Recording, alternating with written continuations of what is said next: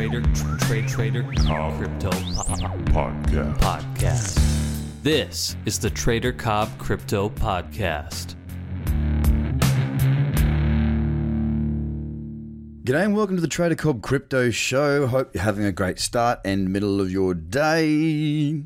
I didn't do an update on my Malaysia presentation because something is quite topical, quite interesting. I probably won't take too long to go through, but I went to Malaysia, oh, I think it was two weeks ago now, and um, I was the only crypto presenter at an event that was all around trading. So everything was a sort of foreign exchange, bonds. There was even some property in there, which was strange to me. But what I did notice was this, right? Huge groups of people. I mean, it was a busy event. There's a lot of people there, so that's one thing.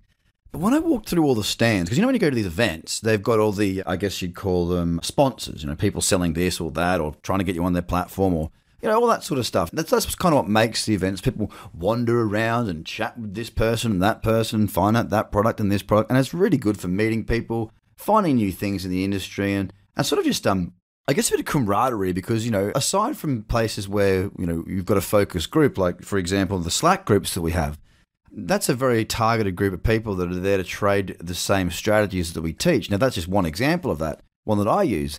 Uh, so you do get a lot of like-minded people in there, but I can tell you when I when I was learning to trade, or when, even when I was not learning, when I was you know trading even a couple of years ago, I had Skype and I had a couple of people in Skype, and one of the things that I found really difficult was to actually before I had these three or four people, there, there wasn't anybody. So you, you're trading and you're following these strategies, and, and you're in this position where you sometimes let doubt creep in.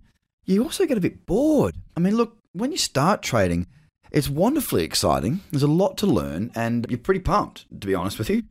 But you also make a lot of mistakes, and it's really good to have some support there, some people to bounce ideas off, and just just sometimes it's important to maybe just have a chat to somebody so you don't actually have to focus on the market all the time. So you're going to these events, especially in traditional markets. We we go to these events to try and find people, to talk to people, to get the hell out of our tiny little offices. if you're a home trader, you know what I'm talking about. You can go a little bit loopy, you can get stuck in YouTube holes, and um, this is the reality of a home trader.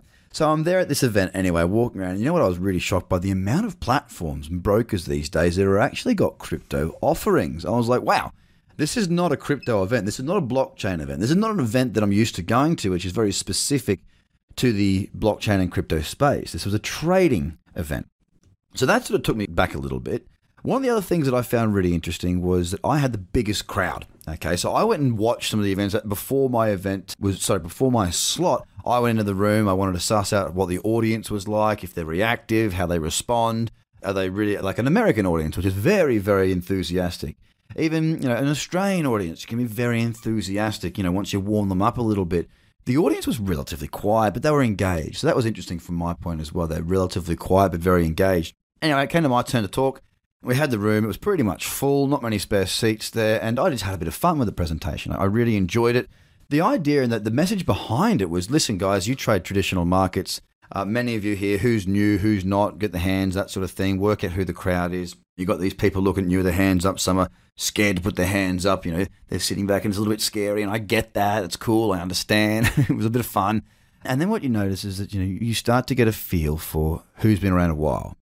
Now, most people, or say half the room, raise their hand saying that they're relatively new at trading. So you know that 75% of the room is too, because half that raised their hand, there'll be another half on top of that that didn't raise their hand that are new. So I knew I had a fairly new audience. Now, the thing with crypto is when you're learning to trade foreign exchange, man, the moves aren't as big. So, you know, you might take five trades, and out of those five trades, you might have three stinkers. But you get one profitable that might give you a 2% return. You're still down if you're risking 1% because, you know, you've taken four bad trades. Or say five, you've taken five trades. Out of those five trades, three have cost you, you know, one's break even and one's made you 2%. So you end up being down 2%. All right. Now, in crypto, that one that makes you 2% makes you 10%. Now, of course, that's a generalization, but that's just to give you some perspective on the difference of the markets and the way that they move. So effectively, effectively the message was you can be relatively crap at trading in this market and still have a better chance of success. And then I took them through the EOS Bitcoin trade at the start of the year that we had up on the uh, market view for my members. And there was two trades there. One of them was a um, it did a when you scale out, did a 14x. So you know that's relative to risk. So if you risk a thousand, you would have made 14,000 while scaling out at 50%, meaning sorry, scaling 50% at one to one, meaning you would be a risk-free trade very early. The second one that popped up a few days later after the first one became risk free ended up being a 29 times your risk move. Of course, you scale out and you end up at about 15%. Now, out of these two trades, you're looking at, you know, over 30 or just shy of 30% return. That's at scaling out on two trades. And these were just, two, they weren't even special. They were just trades. Some we don't know when they're going to take off. That's why we do the scale out.